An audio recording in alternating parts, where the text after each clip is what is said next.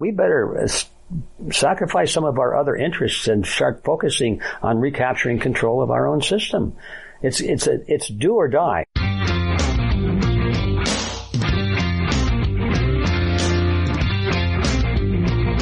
Welcome to the Propaganda Report. I'm Monica Perez here with my co-host Brad Binkley and our very special guest, the OG, the original truther, the great Mr. G. Edward Griffin.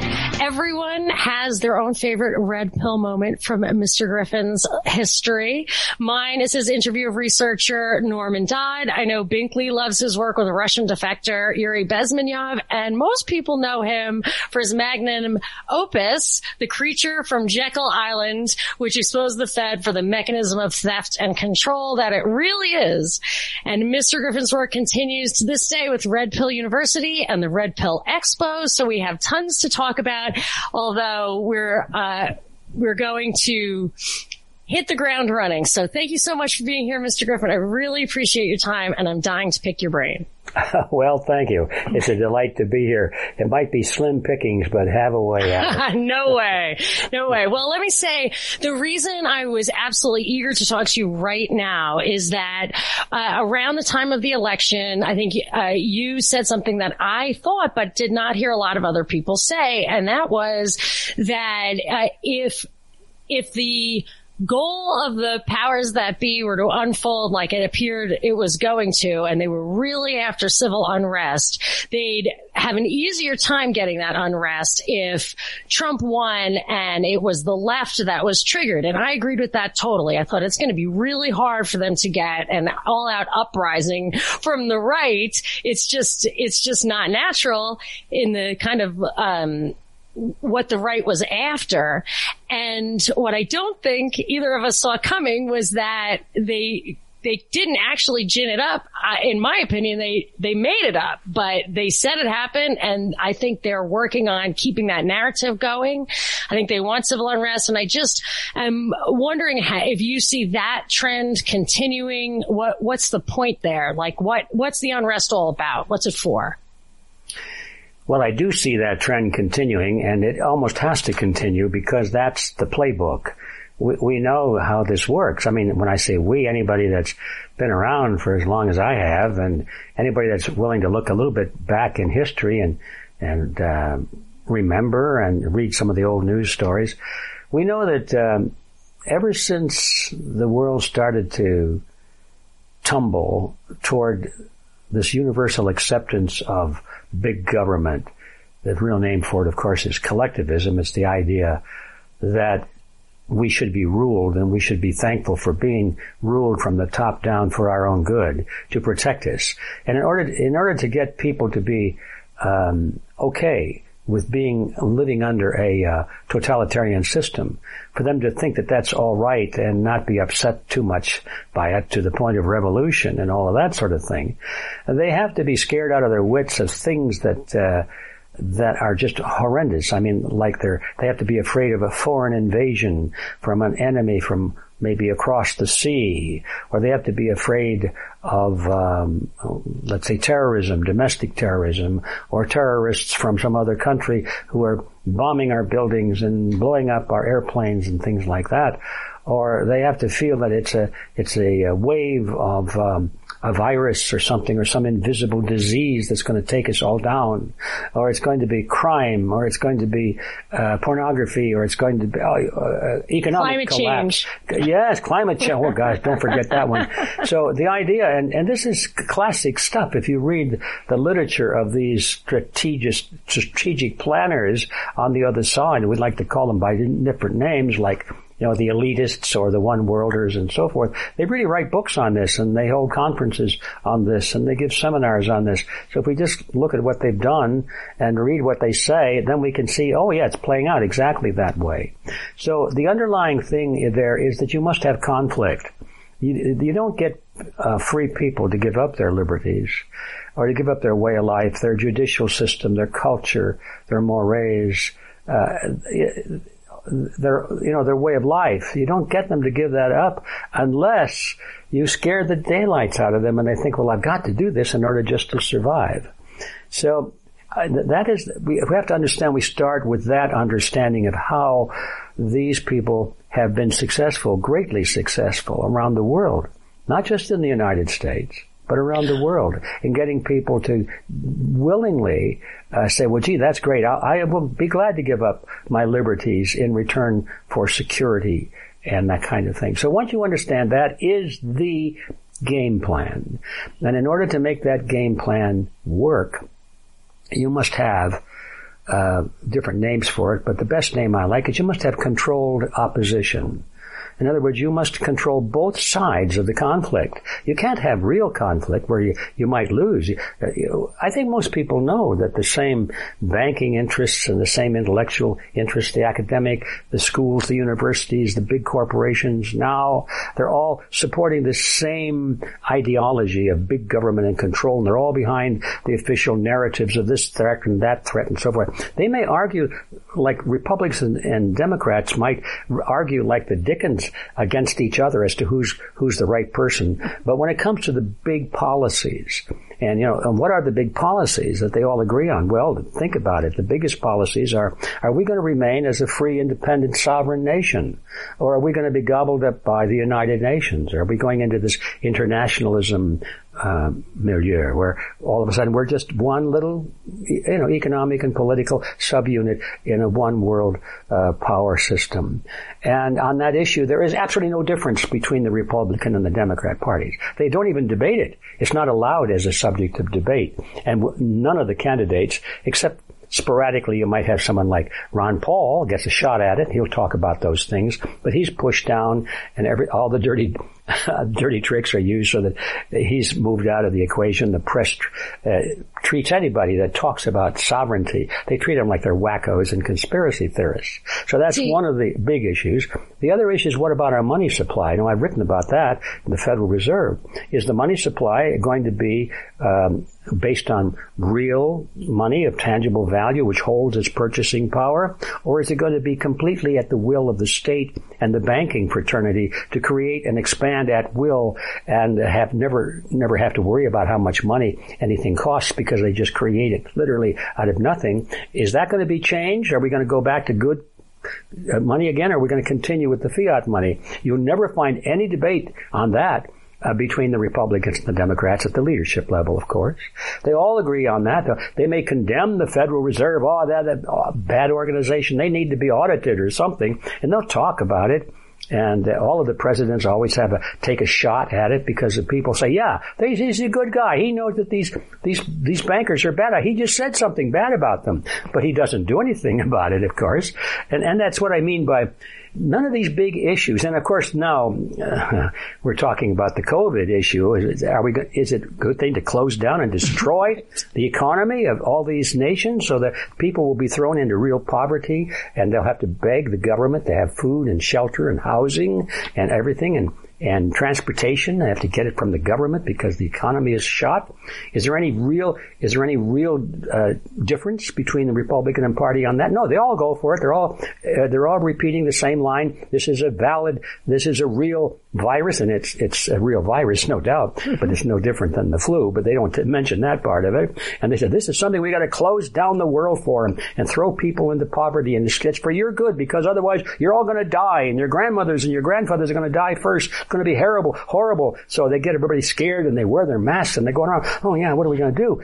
And so there's no difference at the leadership level, the Republicans or the Democrats on that. They all support it. They're all no matter what candidate comes up, whether it was Mr. Trump or Mr. Biden, they're all going to get the army out there and make make sure everybody gets their forced vaccinations. They're all going to close everything down. They all listen to Mr. Fauci. Everything Mr. Fauci says, well, he's the expert, you know. There's no difference on that. So once you get the bigger picture, that this is a playbook, and this has been followed for decades now, is to, to frighten the American people so thoroughly, that they don't ask really the hard questions about our national so- sovereignty, our economy, our money supply, whether or not we should be locked down and all of these things. We don't even, we don't even have a debate on those. It's all about, oh, he's a bad guy or he's a racist and no, he's a communist. No, he's a Nazi. Here's, he's a fascist or something. And they, a lot of emotion going on and hateful people out there breaking things and throwing fire bombs and the TV plays all of the scary stuff, but you never talk about the issues, the real, the real issues behind So I'm, I'm going through this because I, it's important to understand that background before you can say what you think is going on today and where you think it's headed. It's going exactly according to plan. Now, we get to the point is, well, the plan was to create violence and conflict, of course, so that people will say, yes, we'll accept a Patriot Act, or we'll accept some kind of an insurrection act, or we'll accept anything you want to call it if it's offered in the interest of protecting me as a person. I don't need protection. I need safety against all of these things. so, you know, it's long- actually called the Domestic Terrorism Prevention Act yeah. oh, of 2021. It just came out. yeah, of course. They, you can see that coming. You can see it coming. I mean, I can write the names of yeah. these bills myself. Uh, it's always for to convey the impression that it's for your protection. It's for the protection of the common man, and therefore it's good, you see. I want so, to beg now, for it. it makes us beg for it. We, like we stand in line and wait to get these vaccines that are going to, are going to really, going to damage so many people. I just feel horribly sorry for all these people that are going to be physically damaged by these vaccines, so-called. They're not even vaccines. Um, they're just toxic things. They're genetically modified organisms they're creating. And a lot of them are going to die, but they stand in line for it. Oh, me first, me first. And uh, so that's the that's the name of the game today. So having gone through all that, I just want to let everybody know what my reference is. Now you may disagree with me, and that's fine. And I'm I'm not even saying that I'm I'm always right. I'm not even I'm not even saying I'm usually right. But this is my perspective on it, and uh, to me, it explains almost everything I see in the news today. So with that perspective, now what do I think about what's going on today? it's, it's, it's, playing out the, the game book. And it makes no difference whether it's a Republican or a Democrat. It makes no difference whether it's Mr. Biden or Mr. Trump, except for the rhetoric and the expectations. And you see, you have to have the people divided one group against another. Otherwise, there's no conflict. And if there's no conflict, then there's no sense, oh, I, I had a chance to participate in my own political destiny. I, I mm-hmm. chose up sides. But you notice the sides they give you to choose up from are not really good choices at all. They're not choices at all, except they're in the, more in the personality character. I mean, I like his personality, his style. I like what he says. And, But nobody actually looks at what they do. It's more, what is he Or they like the feeling, the social atmosphere yeah. of that color party. Yeah, it's it's exactly. You want to be the, the liberal, you know. Yeah, your friends you are liberals. that's it. That's it. It's a very social thing. Uh, I like the ones people. that can slam their enemies too. If you can get my enemy, then I like you. Well, yes. Now you take me back to my childhood days when when uh, when television was just coming on, and uh, we had, like everybody else in the middle class, we we were very happy when we got our first television set in the living room. And my grandmother used to watch daytime wrestling matches. That's um, and she was she was oh man she wouldn't miss one of those wrestling matches for anything and i think she must have known that those were professional wrestlers and she probably didn't think much about the fact that probably both wrestlers in the ring had the same manager or were, were owned by the same company and so forth and their job uh, was just to beat up on each other, but they weren't really opponents. It was just to put on a show. And uh, as I remember looking at it, I got caught up in it too. I'm a kid, and, and they always had somebody, you know, dressed in, in a, a dark black costume. Maybe he had a swastika on his shirt or something, and he was snarly and he needed a shave. His hair was all messed up, and he always had a mean look on his face, and he was strutting around like he was, ah, he was mean and he was haughty. And then there was the other guy, he had the American flag on. Yeah. Captain America Captain America. America. now who are you going to root for, you know? Yeah. and they, and these guys really slammed each other hard. I mean, sometimes they throw them out of the ring and they wind up down on the, on the floor, and that must have hurt like hell. And no. but they were paid to do it. You see, if they didn't put on a good fight and a good show, nobody would come and watch the. the Why matches. is it so yeah. hard for people to see this? Because they don't want to see it. I don't want to see it. I don't want to believe that my leaders are putting on a false wrestling match. I don't want to believe that because that means I'm, I've had it. That means I'm not even in the equation. I am, I'm nothing but a fool. That's why I don't want to see that. That can't be true. Oh Lord, don't tell me that's true because then we're lost, you see. Well, there's parts, a lot of truth to that, but we'll never get unlost unless we realize that it is a wrestling match, a professional wrestling match. Then we can get unlost and we can start to, to do something about it. But as long as we live in the fantasy world, you know, we're through. Well, as I watched last year unfold and what you started this conversation by saying is uh, how to affect cultural change through fear, I thought frequently of the interview that you had with Norman Dodd, who was the congressional researcher into the tax exempt foundations for the House on American Activities Committee. And he went into, now I've referred many, many people to that. I've shared that video many times, but not everybody has seen it. but Norman Dodd said that back in the day, what they did when they were investigating the tax exempt foundations was go and look at the earliest records of the Carnegie Foundation from, I think it was 1908. It was before, obviously well before World War One. And the question posed, the first kind of order of business was how to affect real cultural change, dramatic cultural change. I think specifically from an individualistic society like the American society was to a collectivist society and their conclusion after much work was that there's nothing, nothing compares to war as a cultural change agent. And, and then I coupled that with having read the report from Iron Mountain, which talks about the subtitle is on the desirability and possibility of peace. And it talks about about the, the social purpose that war serves and how if there's anything that will substitute for that. And I'll tell you item after item that's in that book and, and thinking about the Norman Dodd interview last year, this COVID thing just checks all, all, all the boxes except mm-hmm. for kind of paradoxically, it has not actually killed 60 million people, but the, you know, I, those vaccines are just started to roll out. So who knows? But, but it, it seems truly like a substitute for war and war's primary purpose is social control and social change. And it goes way back yeah. to the first thing I saw of yours that was like kind of the original red pill. Well, it's good that you you have this background and you you understand that this is not just my idea. I mean, I, I couldn't have dreamed up anything quite so diabolical or clever as, as that. Um, I had to read about it. I had to hear from these people themselves who were doing it to talk about it. I had to, I had to meet Yuri Bezmenov. I had to I had to study the the um, you know Iron report from Iron Mountain and so forth. And then all of a sudden, oh my gosh, these guys are writing about how to do it. They're giving little lessons that you do it this way and do it that way. But you mentioned the report from Iron Mountain. Um, you remember in that book, as I recall, they said now.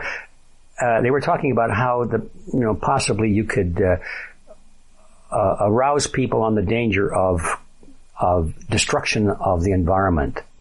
And then if you remember, they said, no, it's not necessary that the environment actually be yes. destroyed as long as they think it's being and destroyed. we don't even, we could actually destroy it, but we don't want to get caught. Yeah, yeah. They said, in most cases, there's enough real uh, damage out there yeah. to the environment that that's enough. Uh, but we right. could create it if we needed to to yeah. make it worse. And then they said, and besides, it doesn't make any difference as long as the perception right. was that it was being destroyed. And there you have it. You don't have to kill 60 million people. Yeah, you can just true. convince Americans and others that 60 million people have died. And they even said in the beginning of the book, we're we're, we didn't even classify this study because even if you published this and gave it to everyone and it was a bestseller, it wouldn't matter anyway.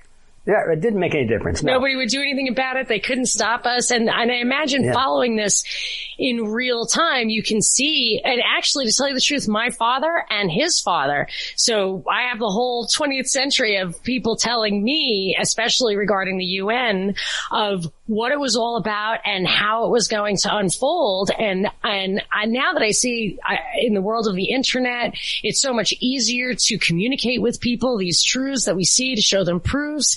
But somehow I feel like it's almost harder to get through to people. There's so much noise. Whereas my father told me that and he was right and I knew it. I don't know how how uh, he even, you know, he would buy books or get newsletters or whatever, but I don't even know how he was tapped into the real truth. And now it overwhelms us, but still we don't slow it down.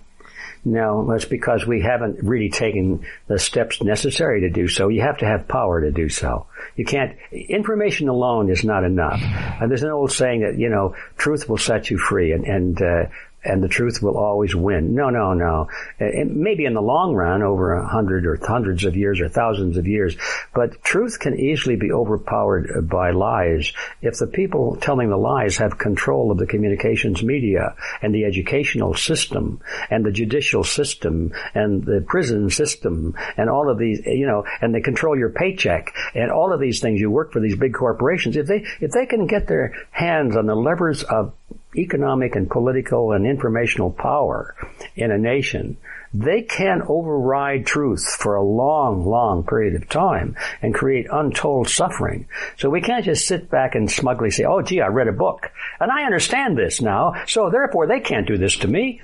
I had a, a, friend, a very good friend, Dr. John Richardson, uh, who you may remember. He was a, a, key figure in one of the books I wrote on cancer research and therapy. He was a, a great MD, a great principled man, and he started to treat cancer with a, a substance from nature that was not approved by the FDA. And of course, they went after him because it was not approved. And the reason it wasn't approved is uh, uh, because it uh, was not the FDA wouldn't approve it. They they required that you have about a, a, ten million or a twenty million dollar budget to go through all these tests and so forth. And uh, and besides they don't like the, the, FDA and none of the pharmaceutical industry components which control the FDA want anything to do with anything from nature because you cannot patent something from nature. You can't make any money on it. So they always want a, a concoction, test tube chemistry to treat all illnesses because now that can be patented. And I remember John Richardson, he said, well, they can't, they can't prevent me from saving lives. I mean, I'm a doctor. I have a, a Hippocratic oath, you know, do no harm and I'm saving lives. How can they force me to stop using something that works well from nature and use these chemical compounds that kill people instead of save lives. They can't do it. And I remember he would often reach in his pocket. He carried a little, a little uh, pocket version of the Constitution. He'd hold it up. He says, "They can't do this. They can't do this. I, I'm protected by the Constitution." And of course, I kept trying to say, "Wait a minute, John, slow down. They don't give a damn about that little piece of paper, and they're going to throw you in." And sure enough, they took away his license and they beat him down. Wow. Of course, uh, he he didn't give in. He was a principled guy, but he paid dearly for thinking that just because you, you have a right and a so-called right, if people don't honor that right and they've got control of the power of the state, you're going to pay a price. You may have a right, but they will deny you your right. And so the question is, how do you overcome that monopoly of power? So uh, perhaps I'm going in an area that nobody cares, no, no, I want to hear about. This. But you, we're not going to turn this around until we come to the point where we say, okay, I got the picture. I don't need to read another book. I don't need to go to another seminar. Right. Uh, I want to become active. I want to become part of a movement. I want to become boots on the ground. I want to join with others of like mind. I want to become active in the local community and I want to develop candidates and get people into office and get people out of office. I want to become politically active so that now the, the levers of power begin to take, be taken away from these collectivists and be put in the hands of people who have no axe to grind except liberty.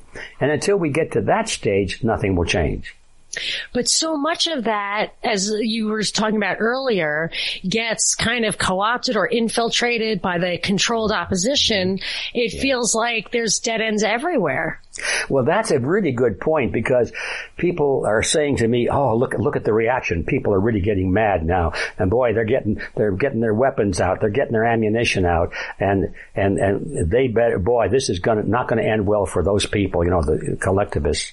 And I have to remind him, I said, look, you're dealing with professionals here.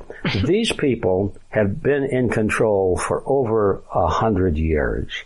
And like the military, they have buildings full of strategists who do nothing but think ahead and draw up plans and scenarios. Well, what if this happens? Then we do that. And what if that happens? We do this. And then we have A, B, and C plan, maybe a E, F, and G plan. And they figure four, five, and six steps ahead. Everything's planned out.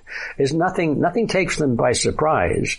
And you read some of their documents, even on this COVID thing, and some of the, the documents they put out like 20 years ago yeah. said when we when we start to uh, release the not release the the virus, but but to when we when we finally react to the virus, yeah, they didn't say yeah, yeah that react we know is going to be released, yeah, yeah, that we know is going to be released or said to be released. The novel coronavirus in, Yeah. in one particular case. Yeah, remember, it just perception is all you need. It doesn't Right. have to be real. Absolutely. So once people think this thing has been released, they're going to do this, and then we will do that. And at one point, they said, at some point, when we start. Uh, uh, downloading a lot of controls over the population, there's going to be pushback.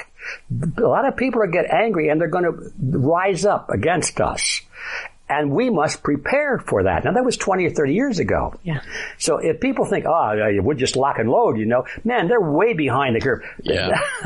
the military has anticipated that 30 years ago. I remember sitting next to a, a colonel. It was probably at least 20 years ago on an airplane. And he, he was dressed in civilian clothes and we got into a conversation and, uh, he was at a meeting someplace. Well, I forgotten where it was. And oh, well, a meeting. Uh, you're a colonel. Oh, well, it's- uh, and I said, "What? You have a big uh, important meeting going on?" Uh, yeah, he said, "We're talking about the future, the future of um, military action in America." I said, "In America."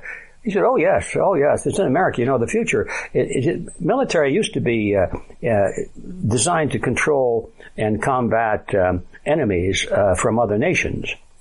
But in the future, our major major action will be to control the population of our own countries. Oh my God. I said, what? And he said, well, yes, you know. He said, you notice all the the, um, the vehicles that we're now building are no longer f- for desert operation for use over in. Uh, uh, and in the Middle East, said, we'll still have those, but we're developing vehicles now for street warfare. I said, what?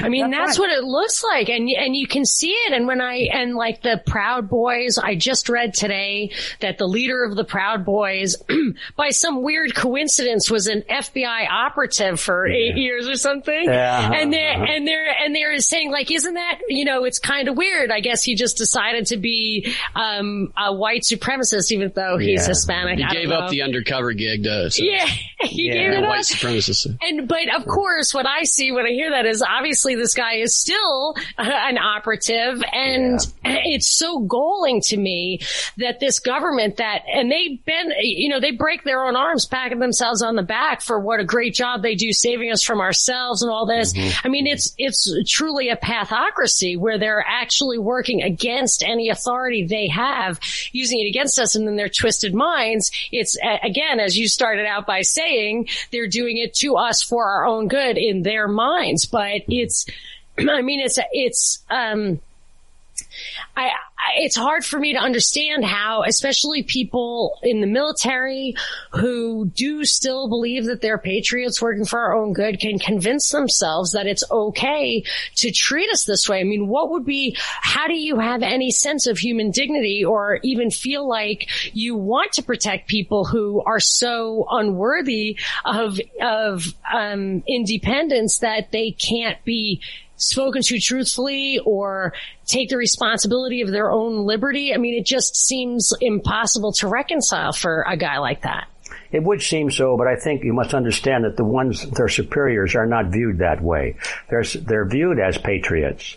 You know, especially in the military. I remember that when I was in the military for a couple of years, I, I never got into that. I just did my two years and out, but, uh, I, I got a good taste of it. And the idea was you, you know, you don't ask questions. You just follow orders. Your, your superiors know things that you don't know. and uh, for obvious reasons, security reasons, you you are not allowed to know everything. But be assured that your leaders know and you can trust your leaders. And even if you don't trust them, shut up and follow orders anyway, you know. but uh, and then on top of that is a constant educational program. They call it educational, but it's a propaganda program to convince you that the guy on the street that you're going to have to go out and confront really is a bad guy. Mm-hmm. They have to convince these soldiers that everybody out there that's uh, that's resisting the government that they're really uh, wacko or that they're racist actually, or something. I think the zombie movies and TV shows, the zombie apocalypse is meant to get you to think of certain human beings as not human. Yes. Uh-huh. You know, yeah. there are cultural, yeah. you know, entertainment things that just put these ideas into, into your head. Mm-hmm the media, I mean, is is more powerful than war, I guess, to yeah. uh, affect the culture. Yeah, well, look look at the, the we've all seen pictures and, and, videos of, of some events that happen in in uh, grocery stores where some guy goes in there like me and said, "Look, I don't I don't think that these masks are a good idea. I, I think they're bad for my health and yours too." If he takes off the mask the mask in the grocery store, who knows? There could be some people tackle him to the ground and and beat him up. And these are good people that do that yeah. because they think, they think they're doing the right thing, you see. So it's all, the warfare is in the mind of this, uh, in this era in which we live. If you can, if you can capture a person's attitudes and his beliefs, then you it's more, it's more effective than pointing a gun at him and a bayonet. He will do what you want him to do because you convinced him it's the right thing to do, and you don't have to force him. They train these activists as well to bird dog, to go into grocery stores and to have a friend with a camera ready and to provoke people, to to provoke people to the point of them snapping, and then they capture them on the camera and they cut that mm-hmm. little piece of footage out of context and they mm-hmm. blast it to their media connection that they get through their uh, activism organization. And it's oftentimes it's all a setup. Mm-hmm. And even if it's it's a setup, uh, in part, in many cases, because the people on the other side are, are not part of the setup. They're not actors. They really do react out of yeah. anger. You know, it, it, if you go up to somebody and start poking them on the shoulder right. and and tell them you're stupid. You're stupid. Take the mask off. Don't you know they're fooling you and you keep hitting them? Well, what do you think that guy's going to do? He's going to hit you back, right? Yeah. and, uh, Eventually. And he's yeah. not listening to you at all. You just harden his position and convince him that you're, you're wrong and that he's even more right than you thought he was. So yeah. it's all psychological warfare. They do the training also. You mentioned 100 years. I tell people something similar a lot because they train people they make people believe they know how to spot propaganda. Oh, there's Trump gaslighting. There's so and so, whatever. What aboutism? And they give all these terms they throw out. It's very surface level propaganda. And I'm like, no, these guys have a hundred year head start on you, and they have well funded social science research, Edward Bernays stuff, all, all that, all that stuff they've been training and practicing with. And you think after 10 minutes of hearing MSNBC or Fox tell you what gaslighting is, you're caught up to them?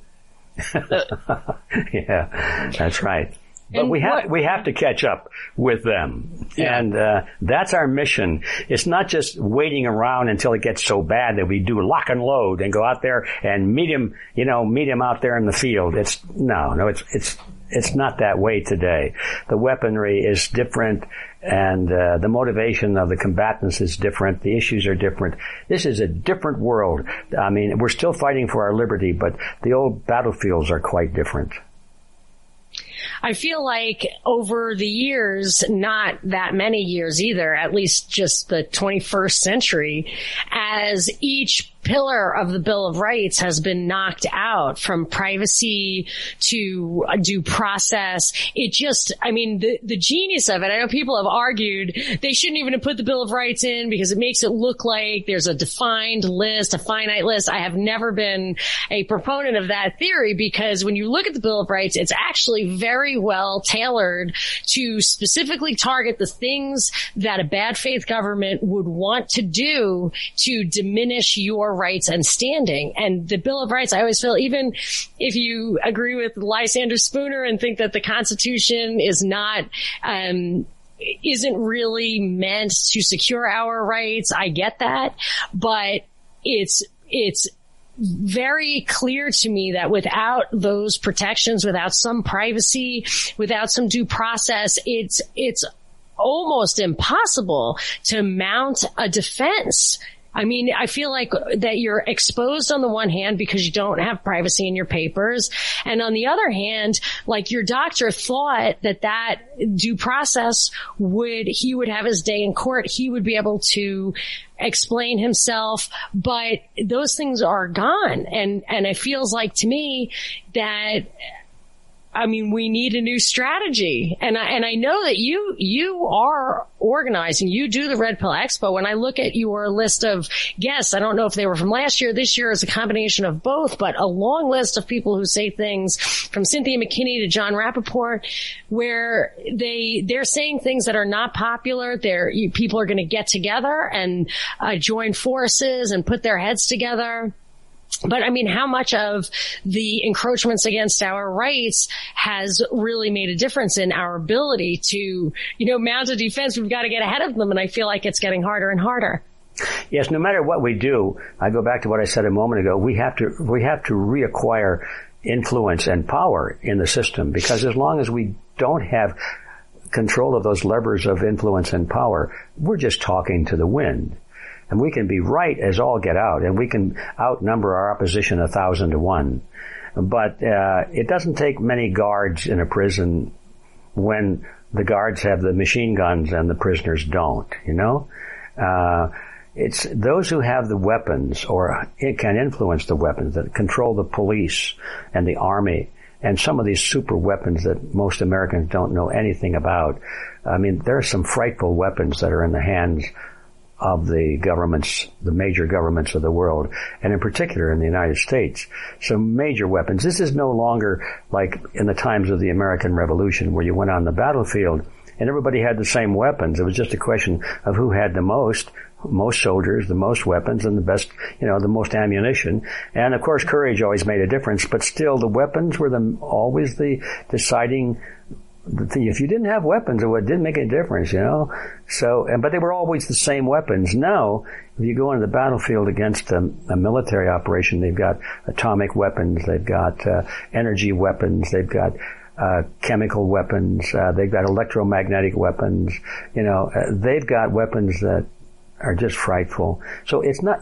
If you think you're going to lock and load and, and, pretend like you're in the American Revolution and go to the bridge at Concord and meet the redcoats coming across from the other side of the river. No, no, no, no, no. That's not it.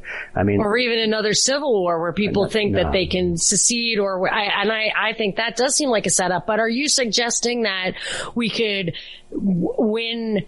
Um, you get integrity or get somebody on our side through the ballot box?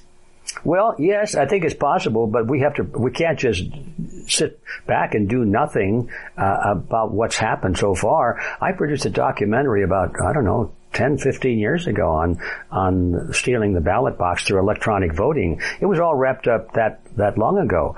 At that time, uh, the ballots were being counted electronically and nobody knew that there were, the, the programs were being in operation to twist the ballots and uh, you find both Republicans and Democrats uh, really uh, in, in blocking any serious uh, reform in uh, election processes because they want it that way. And I'm, when I say elect, uh, when I say Republicans and Democrats, I'm not talking about the average guy. I'm talking about the very top. You know, the the people that got these big plans about controlling things. They they want to tell people how they voted. they don't want to. Uh, they don't want to have to bother with actually uh, right. dealing with how they feel. And uh, and so we can't we can't do anything. That's one of those weapons. Actually, I'm talking about. Can we? How do we overcome that? Well, I could give you an idea. I've been thinking about that a lot lately. And one is that if we could form boots on the ground, and by that I mean local organizations of patriots, Republicans and Democrats. I mean, uh, everybody should be, you should want a fair election and we should get our sheriffs active so that when when election time comes and the ballots are going to be counted, we can insist that the observers, and by the way, we have to have paper ballots. Yes. Paper ballots. And there will be observers that will be admitted. And if somebody tries to push an observer out and block them from seeing, that person is going to get clobbered by a by a sheriff, and we have to prepare this. We just don't wait and say, "How is this going to turn out?" We have to start planning for that now. But there, yeah, there are ways to do it. But now you see the path is made clear. We see now, everybody can see what needs to be done.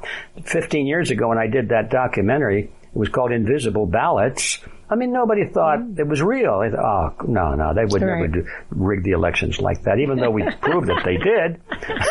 but now everybody knows it's real. Even yeah. the, even those that benefited from it, they know it's real. Right. So it's time. Yeah, we could do things to make sure that we have ball- paper ballots and that uh, there there are observers and that the that the elections are are honest. Now, That doesn't mean it's going to be easy, but it can it can be done. That does seem like a big job because we look at a lot, um, the very big picture. It can be very intimidating, like the World Economic Forum and the Great Reset and how successful they were last year in kind of calling the shots on the COVID policy, which I don't know how, if you looked into Event 201 at all, but in obviously in 2019, the World Economic Forum and Gates and Johns Hopkins kind of anticipated this. They were ready for it, like mm-hmm. you say. And now I feel like they are, they clearly want to put us all into the virtual world through which they can really control us. You think paper ballots are a requirement? I mean, it feels like they don't even want us to be out in the physical world at all. But I agree with you. I mean, it's simple. And I, if you start making sure that you retain your rights to grow your own food, to have your own arms, to make sure the sheriff's on your side, to make sure those local elections are fair, I actually do think that that would work.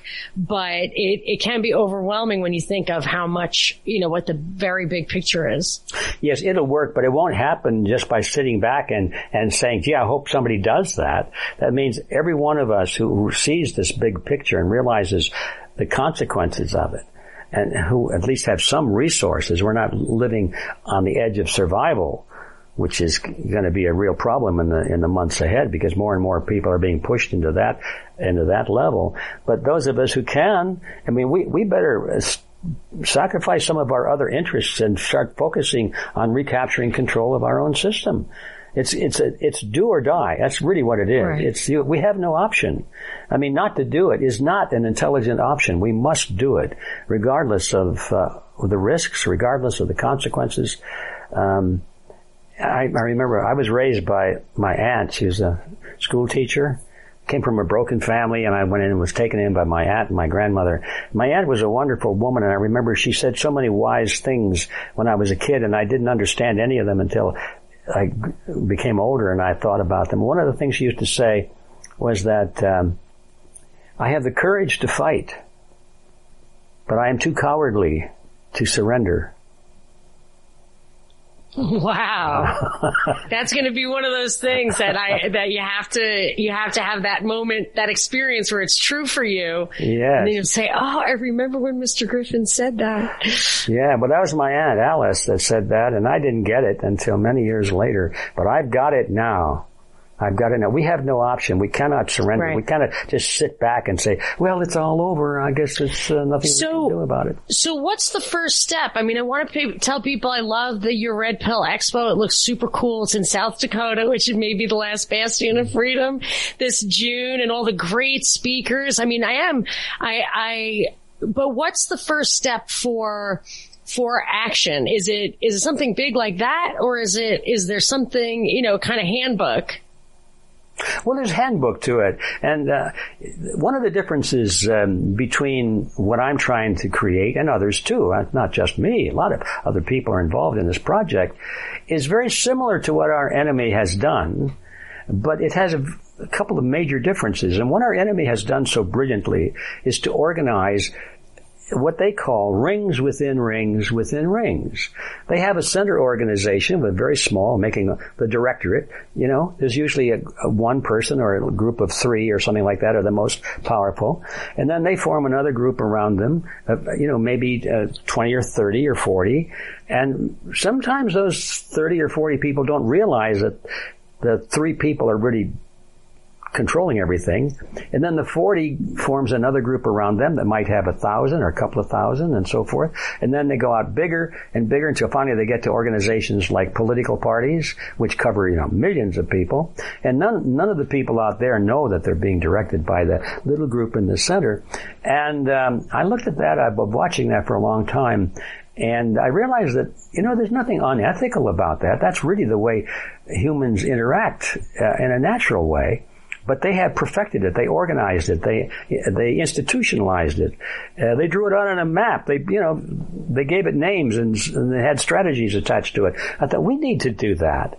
And but the one thing that our opponents do is that they have secrecy and they won't tell you. I was going to say deception yeah. is the deception, difference. The yeah. goal of the mm-hmm. innermost circle, Yeah. it does not reflect what they tell any of the other layers, only what they tell the layers to control That's the right. layers. It's always the enlightenment. You've got to be enlightened to get into that center Yeah, area. yikes. After you're Yeah. fully It's like communist subversion tactics. They Exactly, send little yeah. cells all over the country Yeah. that they set up, and Yeah. there's all these groups that do that. Yeah. So the reason I mention that is that I've copied somewhat of that strategy that we have our central organization, a very dedicated, knowledgeable, proven people are give their lives. In fact, we are giving our lives to this. Right. This is about all we can think of. We live and sleep and breathe this, and it's totally with us all day long.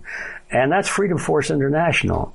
But that's a relatively small group. And then we've created a group around us. We- We've got to have outreach. We need, okay, we got the 1% in place. Now we need that 15% that always makes things happen. The 3% actually.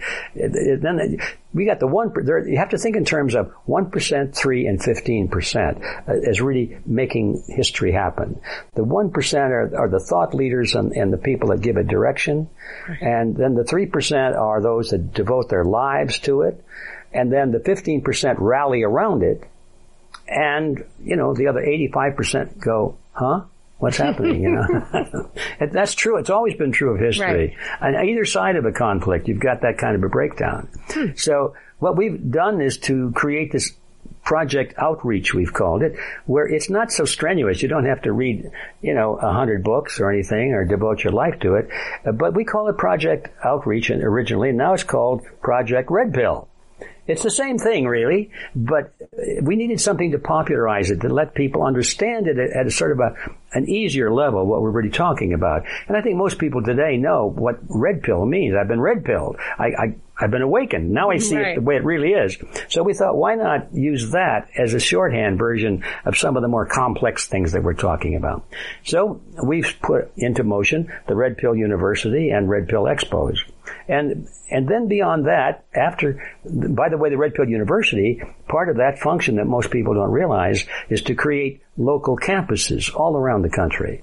These would be small groups of people that will be able to interact with their fellow human beings at the local level, their friends, their neighbors, and they'll be running for, for city hall, for city council, they'll be running on the state, uh, I mean the county board of supervisors, be on the board of education, to be the sheriffs and so forth, uh, the, the dog catcher or whatever, and, um, the whole object is to begin to gain influence in the community and have some some real power over what happens. And, most people want to start at the top. Oh, who are you going to vote for for president? Right, right. You know, I don't think I think about it. if I vote for the right guy for president, and both candidates have been selected by people they have no idea who they are.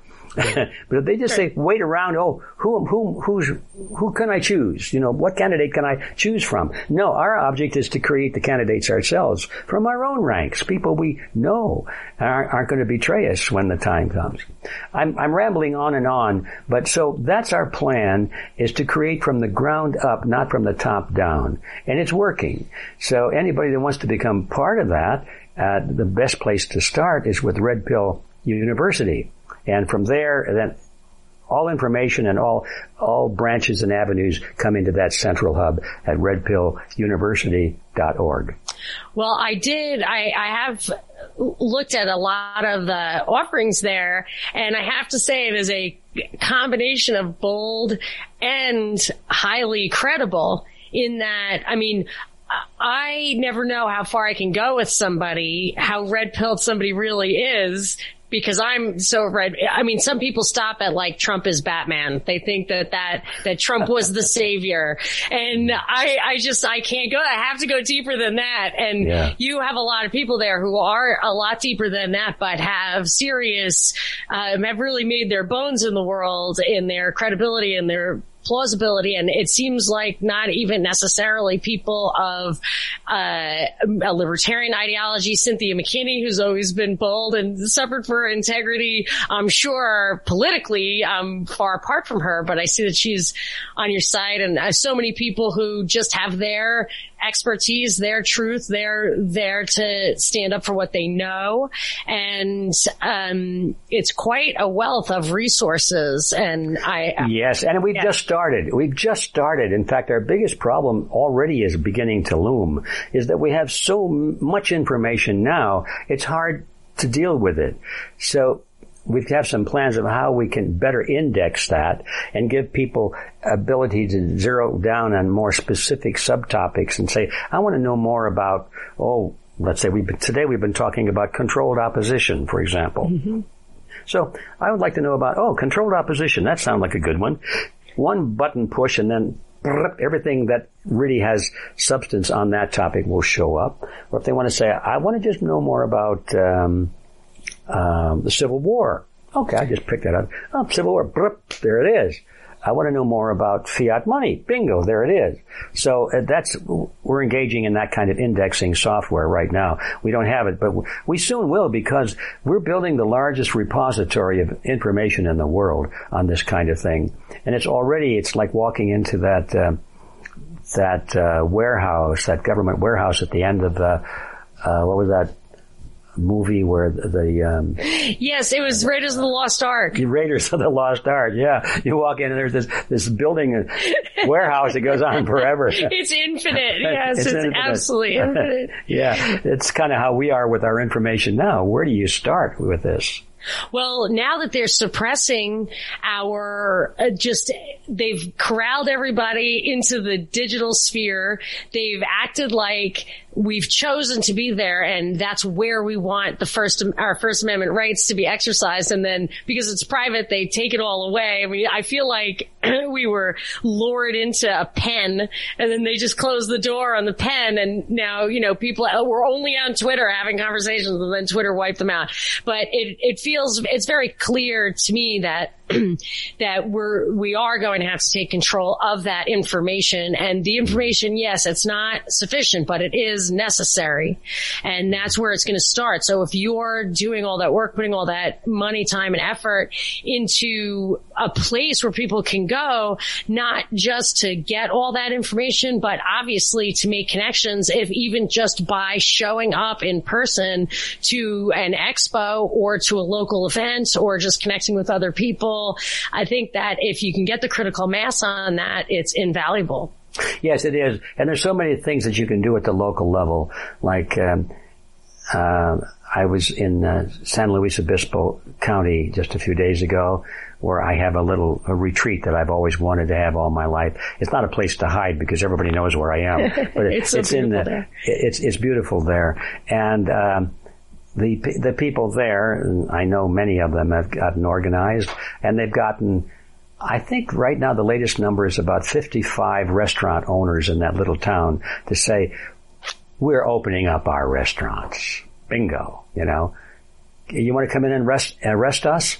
Here we are we're open yeah. and they give them their hours and it, it, we prefer you call ahead so we can prepare. but that's all it takes. And, yeah, and that's right. That is all it takes. Yeah.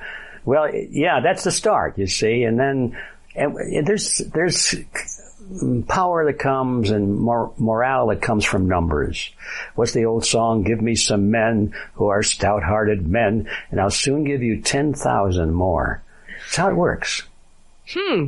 Well, that I cannot resist the opportunity to leave it there because that we will try to give you a few stout-hearted men and we'll watch the thousands, the, the multitudes mm-hmm. follow. Mm-hmm. So, but Binkley did, was there anything else that you want? I know you were a fan of the Yuri Besma's men. There's, I could go on for hours probably. So, all right, let's, let us no, end it here I, and maybe we'll, I, I think we'll this is a good again. place, good place to end it. I think I've probably lost a lot of friends already by not buying into the popular narrative. Yeah. I know. I'm sorry. That, that's the thing. I, I thought that people do not want to hear that because they really wanted the hope. They really wanted the Trump hope. They really wanted the Q hope. But I saw right away that he was paying lip service to the anti-globalism that everybody was craving, but yeah. that he wasn't following through in any way that would last. And we are not better off now than we were four years ago for whatever reasons. Yeah. Uh, what, one thing, that type of organizing that you're describing is I've seen some of the other side that, uh, I've seen them do some of their instructional videos. I sign up for all the activism newsletters and stuff because I want to see the tactics they're using and Stacey Abrams, Indivisible Women's March. And so I go to their trainings and I go to their, their online stuff. And what you were describing about the hierarchy of power, I've seen them literally draw circles saying this person then like break and it's just a pyramid that they're that they're drawing. Mm-hmm. that goes all the way up and they block off the information at certain levels. But Stacey Abrams especially in Georgia has done an exceptional job of creating these little cells these activism cells to uh, organize in every single precinct in the county and really across the country. Now hers has been funded top down. A lot of George Soros money came from her but I think it's an excellent idea to build that ground root uh, grassroots ground up from the other side. I think it's great to have an opposition to that because it's powerful. Yeah. And the difference is what they actually say is don't ask questions and don't mm-hmm. trust your own instincts, which is yeah. the exact opposite it's crazy. of what the real message would be if there were integrity there and if your interests were aligned. So I always say like yes, ask the questions. Your truth should not be yeah, fragile. Yeah. And in fact, if, for those who come to the Freedom Force website and you look at our code of conduct and we have that, I th- I've forgotten whether it's number four or five on the list. That number is not important, but we, one of the codes of conduct is don't trust your leaders. Not even, not even, not even our leaders in Freedom Force. Yeah. Yeah. Because there's no reason for it. There's a reason for, because people can be corrupted or, or they can be intimidated, you know. But you, trust, even, I even someone said, do, do you, is there any politician you trust? I said, I don't even trust Ron Paul. I watch his actions. I found that he has said what he was going to do and then he's done it, but it's not a matter of trust. It's a matter of, of principles and actions and yeah. you can verify it with your own eyes. You don't have to just trust me. You don't have to trust the plan. Yeah. When so, they say trust the plan, you know you're in trouble. I know. It's so crazy. Trust the plan. I'm going to sign off on $4 trillion worth of deficits, but you know, I got it. I got this. Don't worry. Right. Don't ask any questions. Yeah. So, well, Mr. Griffin, it was really, truly an honor and a privilege. I mean, I cannot tell you since, um, my earliest days of being, uh, awakened and red pilled, your Norman Dodd interview was the first thing I would recommend to people. And since then, and of course, the creature from Jekyll Island and everybody loves the Yuri Bezmenov interviews and we can just see what he said unfolding in real time. And it's just so impressive that you continue this great work. And I do highly recommend people check out Red Pill University. And if they're dying to get out and socialize after this long, terrible, um, tyranny that Red Pill Expo in South Dakota in June. I can't imagine a better spot for it. Yeah, it's only about a 25 or 30 minute drive to Mount Rushmore. It's uh, sort of symbolic, has a lot of American history there. I mean, we're not paying homage to the men, but it's just the idea that it's a great country. It was, it still is at the, at the, level of the citizenry. It's a great country. If you, if you look at the country on the basis of the people and not the politicians, I, I'm still saying this is the greatest country in the world or as great as they've ever come. Our politicians, well, that's another story. Well, we'll have to try to, we'll have to try to win it back. Thank you so much, Mr. Griffin. Thank you, Binkley, and thank you all for watching and listening. Thanks. Yes, Bye bye. Thank y'all. See you later.